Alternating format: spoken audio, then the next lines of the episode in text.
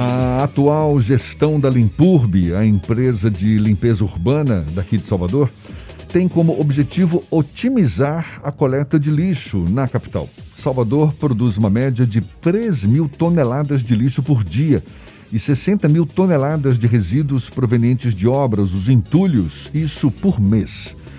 O presidente da Limpurb, Omar Gordilho, é nosso convidado aqui no Issa Bahia. É com ele que a gente conversa agora. Seja bem-vindo. Bom dia, Omar. Bom dia, Jefferson. Bom dia, Fernando. Um prazer enorme estar aqui com vocês para bater esse papo hoje na segunda-feira. Maravilha, prazer todo nosso também. Omar, quais são essas ações previstas para otimizar a coleta de lixo daqui de Salvador?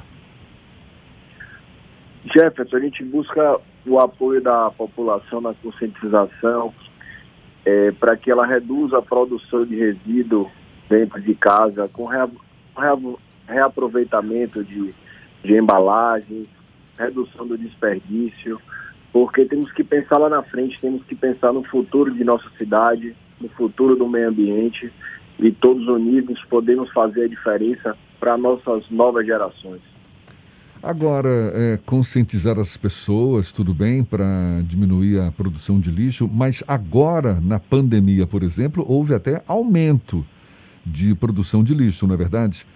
Um problema a mais para a Limpurb, Omar? Com certeza. Houve um pequeno aumento durante a pandemia, porque acabou que a população ficou mais dentro das residências e, assim, produzindo sua própria refeição, muitos fazendo o trabalho em home office, e acabou que essa produção aumentou um pouco, não gerou nenhum prejuízo no serviço da coleta, devido à coleta é, acontecer diariamente, não houve nenhum prejuízo, mas houve um pequeno aumento de aproximadamente é, em torno de 10% do total dos resíduos coletados diariamente. É, eu, eu, já vi você vindo a público afirmar que a Limpurb precisa retirar os gargalos para a melhoria do serviço de coleta de lixo. Que gargalos são esses, Omar? Olha, Jefferson, a gente tem alguns problemas. Eu vou citar alguns deles, que seria, primeiramente, o descarte irregular dos resíduos da construção civil, que a gente chama de RCC. As pessoas é, fazem suas obras não verificam a real necessidade de contratação de empresa para coleta desse entulho, porque é, cada cidadão pode descartar regularmente em torno de 2 metros cúbicos de entulho nos nossos ecopontos ou nas nossas caixas de entulho, que são as caixas de coleta amarela que estão espalhadas pela cidade. E outro gargalo que eu falo principalmente é o estacionamento irregular, principalmente no período noturno, onde as pessoas estacionam seus carros no meio das ruas, impede o acesso do veículo de coleta e esse veículo tem que fazer um retrabalho no dia seguinte para que essa rua não fique sem a coleta. Então é necessária a conscientização da população para o bem comum, né? Não pensar somente é, nele próprio, estacionar seu carro de forma irregular impedir assim o acesso dos carros para efetuar a coleta. Antes de eu passar a palavra para Fernando Duarte, que quer fazer uma pergunta para você também, Omar, deixa eu só emendar com uma outra questão, porque a falta de uma coleta seletiva de lixo também não é um gargalo enfrentado pela, pela Limpurb. A gente tem as cooperativas não é, de reciclagem que apoiam nessa coleta, mas não existe uma coleta regular de uma coleta seletiva de lixo regular aqui na cidade. Por que, que não acontece isso, Omar? É, a coleta seletiva parte do pressuposto de cada cidadão fazer a separação dos seus resíduos e retirar o material reciclado para que seja feito a coleta pelas cooperativas adequadas e efetue essa coleta. A coleta seletiva, é, quem fica à frente é a CECIS, a Secretaria Municipal de Sustentabilidade e eles vêm estudando alguns projetos para esse incentivo. E o que a gente pede à população é faça essa separação.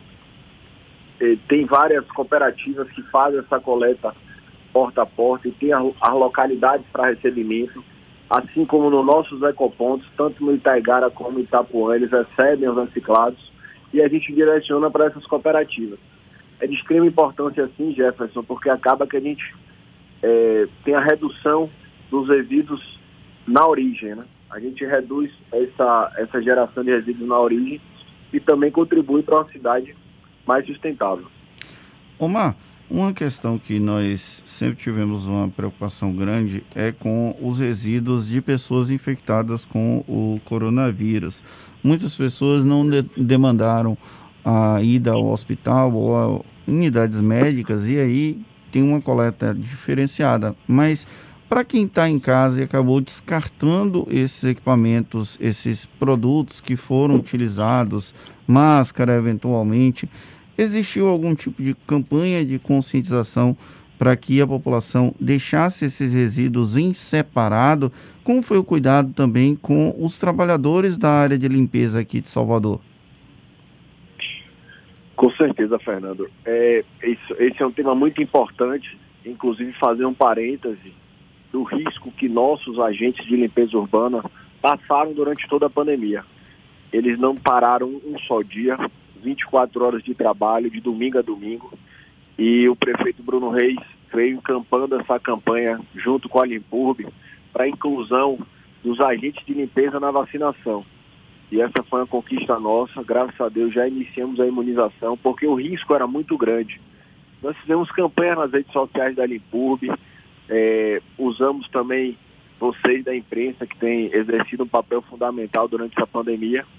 E o pedido que a gente sempre é, é, é, é fez para todo cidadão, busque colocar o resíduo contaminado de coronavírus, seja ele uma máscara, uma embalagem de refeição, numa embalagem bem lacrada, inclusive, se possível, colocando em dois sacos de lixo, bem vedado, e, se possível, ainda mais a identificação, lixo contaminado.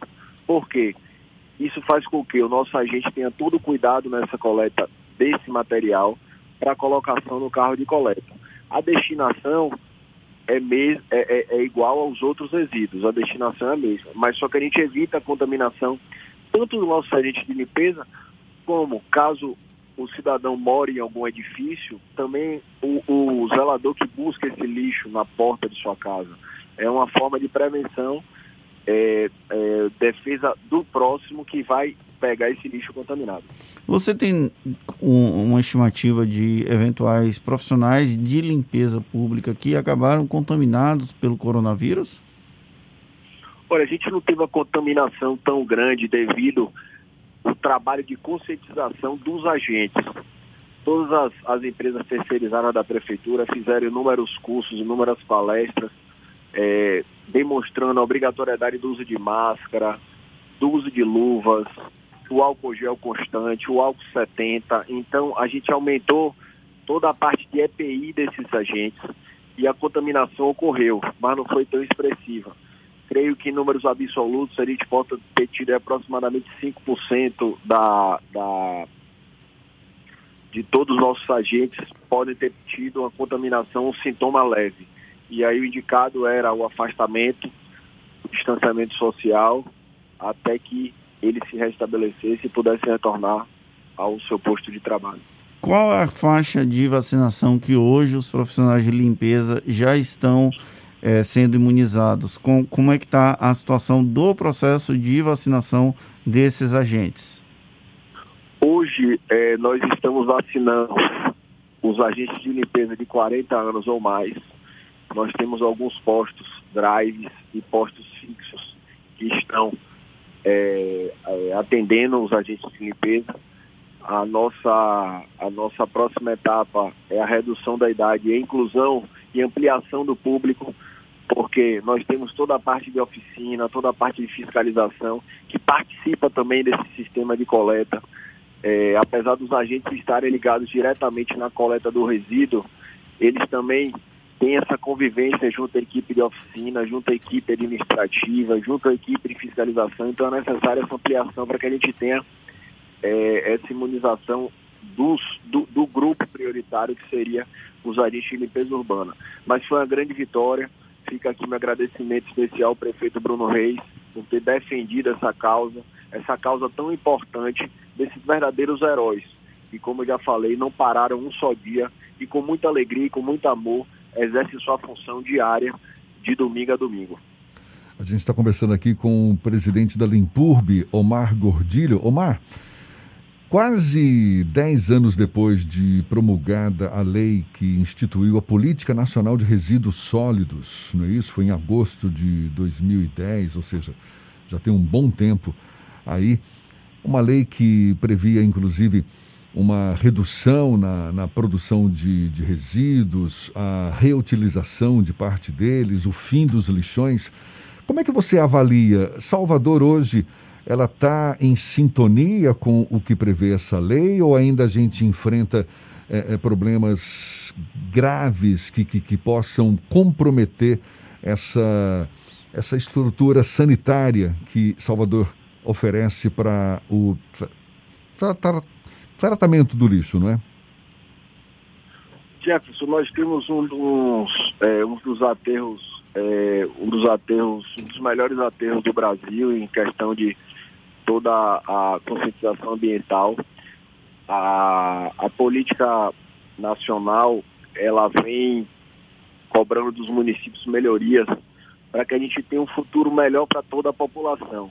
Essa é uma briga nossa, é uma briga que a gente vem vem buscando novas tecnologias para melhorar tanto o serviço da coleta, tanto, tanto como o serviço da destinação. É preciso o apoio da população, é, é, é preciso da conscientização da população, porque é, é, na ponta que é produzido esse resíduo. Então, a forma como esse resíduo é produzido é que acarreta uma quantidade maior ao final dessa linha, dessa linha de produção, vamos dizer assim.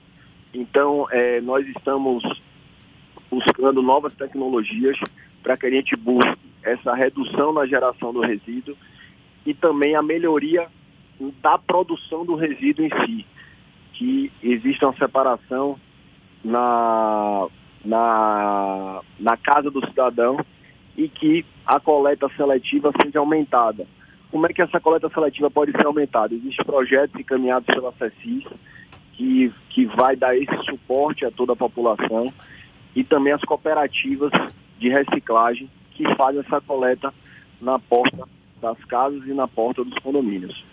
Eu vi que nessa conversa você citou várias vezes a importância do apoio da população. O que, que a Limpurbe vem fazendo para conscientizar mais as pessoas sobre a importância da separação ali do lixo em casa, da diminuição dessa produção de lixo? O que, que a Limpurbe vem fazendo nesse sentido, Omar?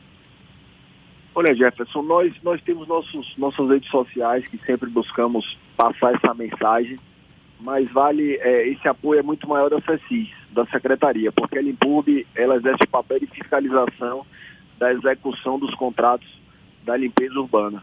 Nós fazemos toda a parte de fiscalização e gestão, mas como, como gestão, prefeitura, nós trabalhamos em conjunto buscando esse apoio e conscientização da população. Omar, muito obrigado. Omar Gordilho, presidente da Limpurbe, conversando conosco aqui no Issa Bahia. Seja sempre bem-vindo, sucesso, boa sorte diante dos desafios que certamente são grandes aí à frente da Limpurbe, mas conte sempre conosco. Bom dia e até uma próxima, Omar. Bom dia, Jefferson. Bom dia, Fernando. Muito obrigado pela audiência de vocês e deixar um agradecimento especial também ao deputado Félix Mendonça que está nos ouvindo que encampou também essa campanha em defesa à vacinação dos agentes de limpeza. E o que eu peço à população é esse apoio. Vamos descartar os resíduos de forma regular, no horário correto da coleta, no local correto, para facilitar a vida dos nossos agentes e também manter a cidade mais limpa.